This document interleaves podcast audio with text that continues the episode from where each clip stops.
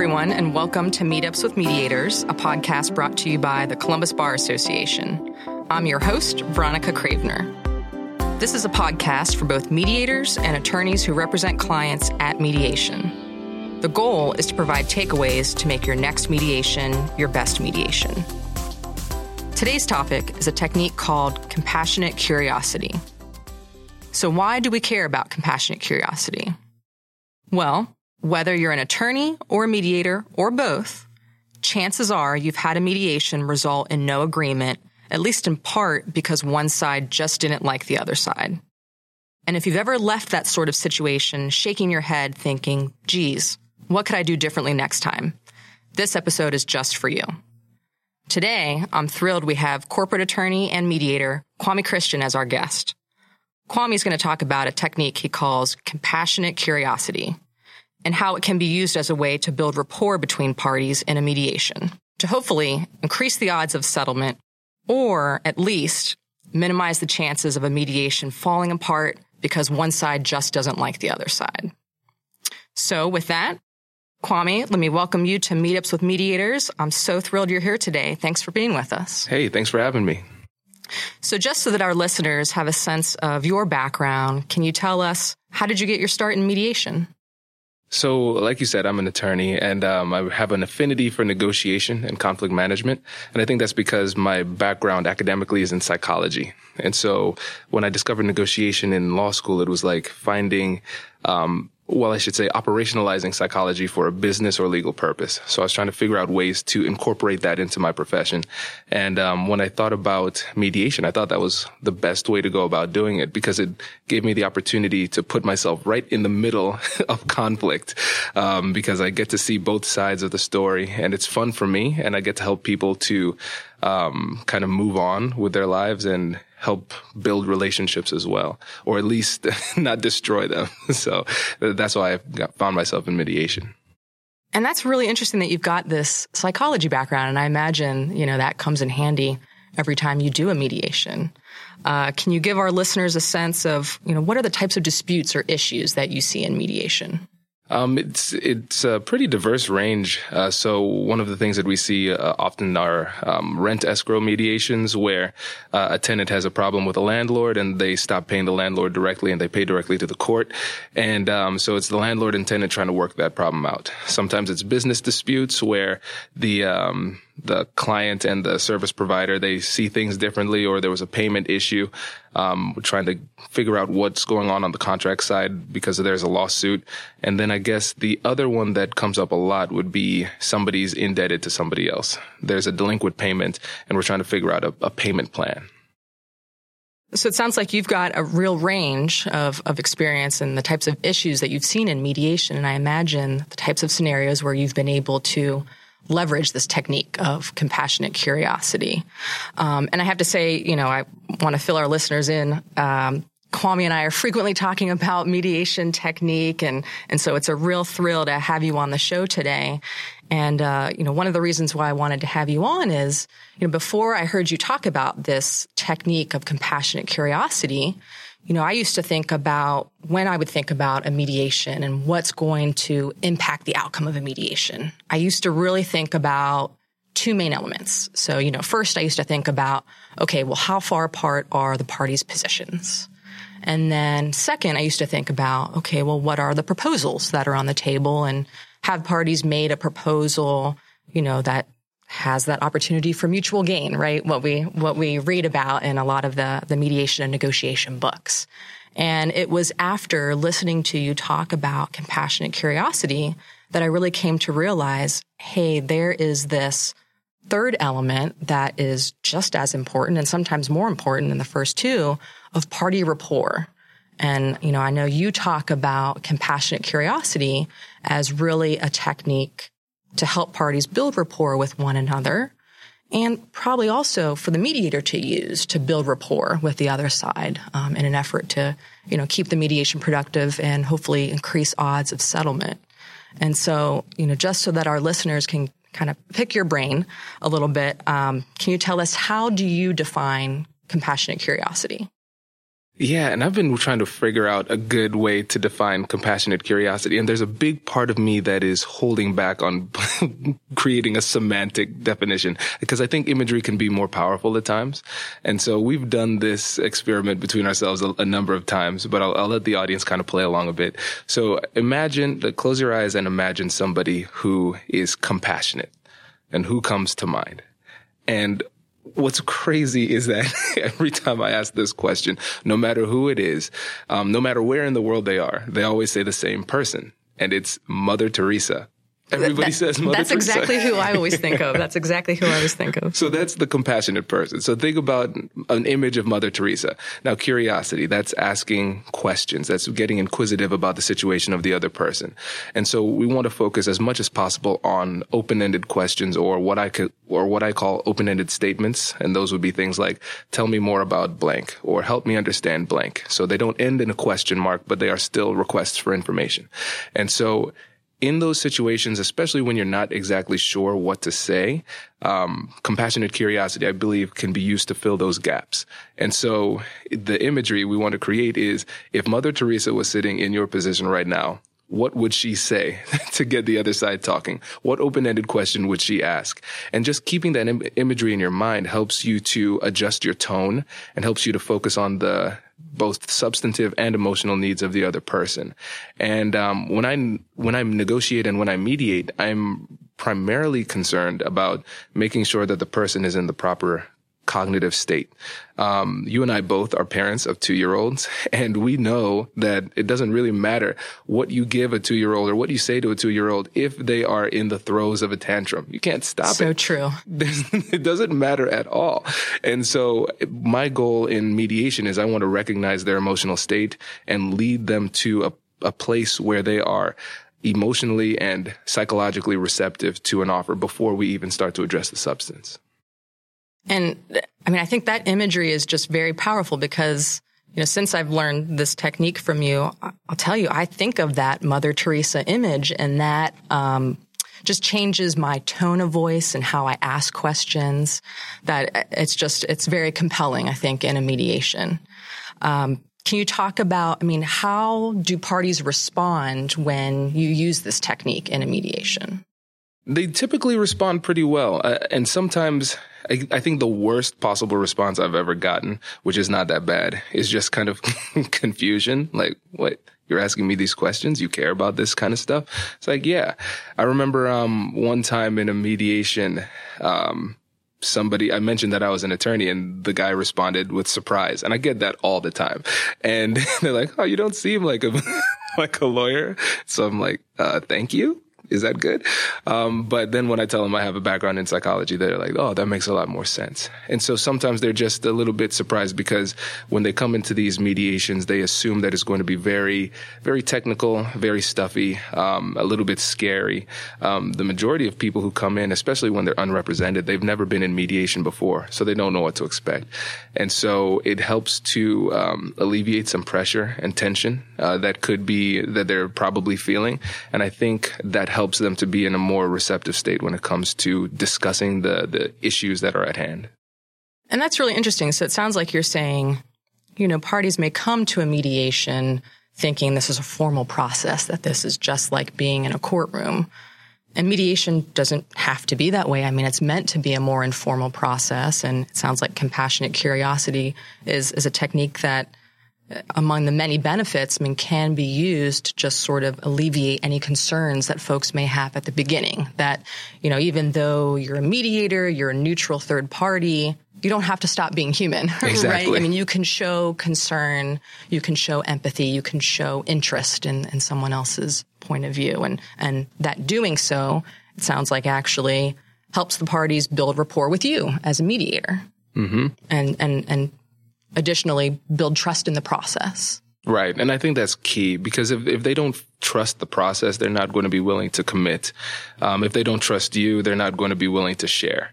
And as a mediator, it's going to be really important for you, you to develop trust um, and rapport with both sides because that free flow of information will help you to help them to create um, creative deals that serve both of their interests. Okay. And so now I'm sort of curious, you know, with this technique of compassionate curiosity. I mean, say, you know, an attorney wants to use this technique in the course of their representation of their client with the other side.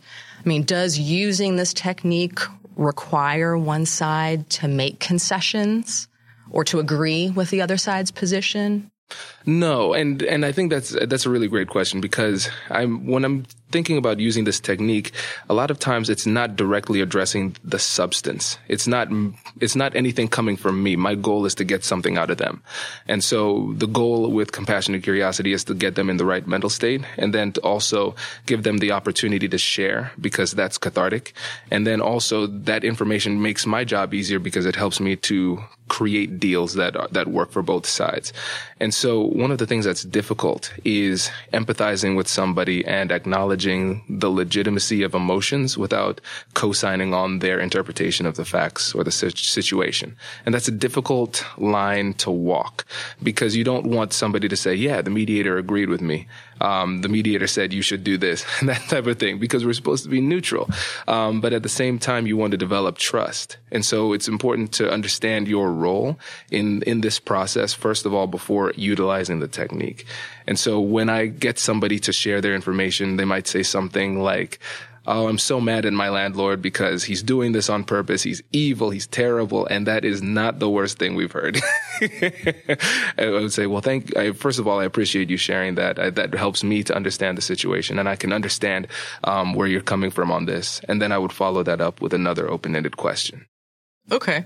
So it sounds like it's more of a technique that can be used to show appreciation mm-hmm. to the other side, that you've heard what they have to say, that you understand it, but you don't have to necessarily agree with them in using this technique. You don't have to make any sort of concessions on your own side. Exactly. But it's a way to show that appreciation, to keep the conversation productive so that you don't run the risk that, hey, things fall apart just because the other side thinks you're a jerk. Exactly. Okay. Okay.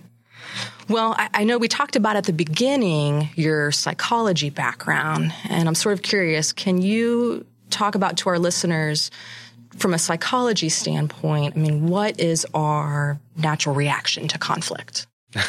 so we have um, three automatic fear responses. Um, t- well, first of all, it's fear. That's typically how people respond. Even if you're a seasoned professional in this, when you feel threatened, you can't help but feel fear at some level, and that's because we're animals at our core, you know, um, we have these built-in responses. And so there are three responses, fight, flight, or freeze. So fighting, that's obvious. We respond with combat, combat.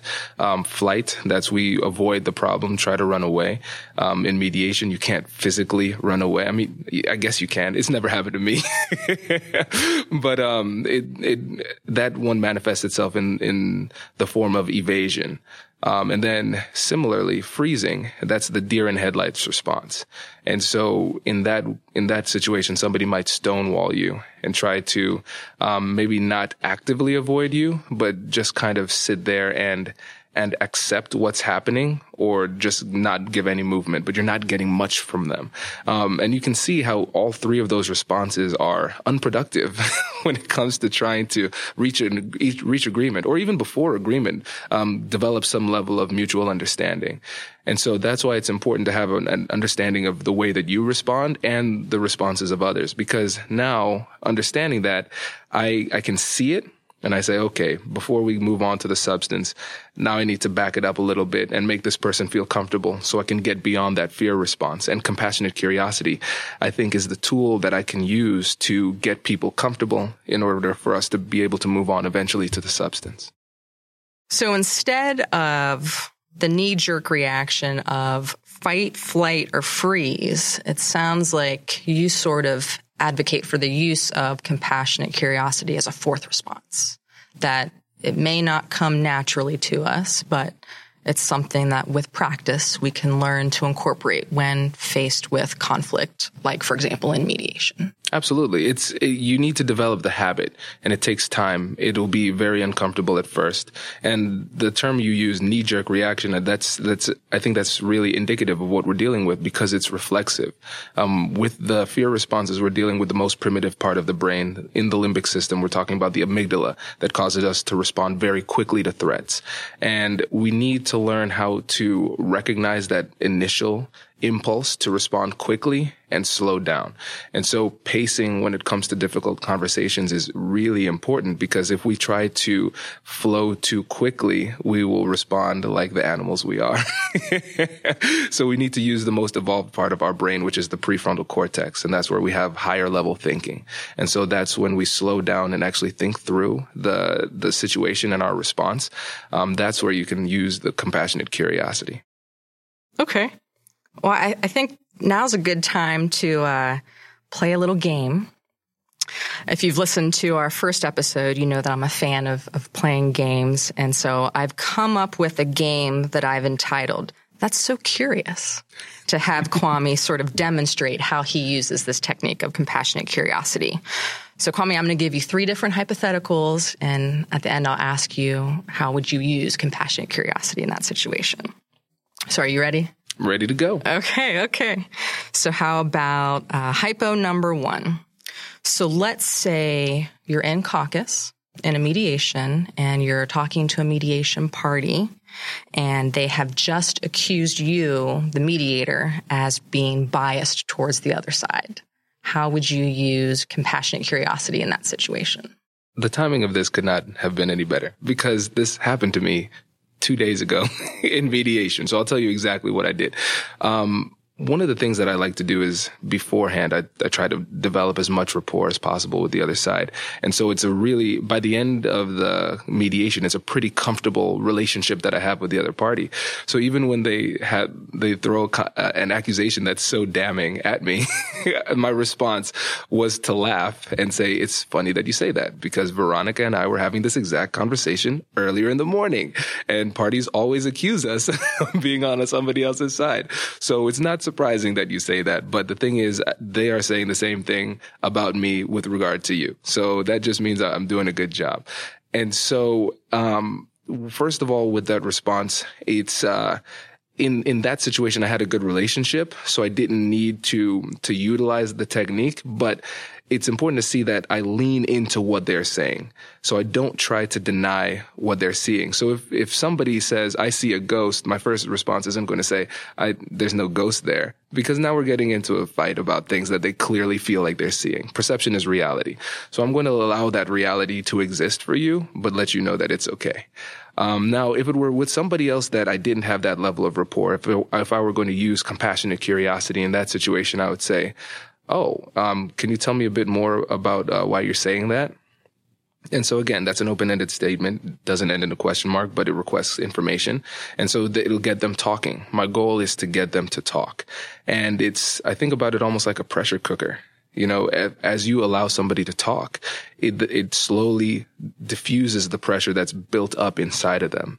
And so I would ask more and more questions until I feel as though they've fully elaborated on what they're feeling and then once I feel like I have a good idea on the major issues that they presented um, with their perceptions, then I would address those substantively, but not after, not until I've I've taken the time to allow them to to explain what they're feeling and what they see.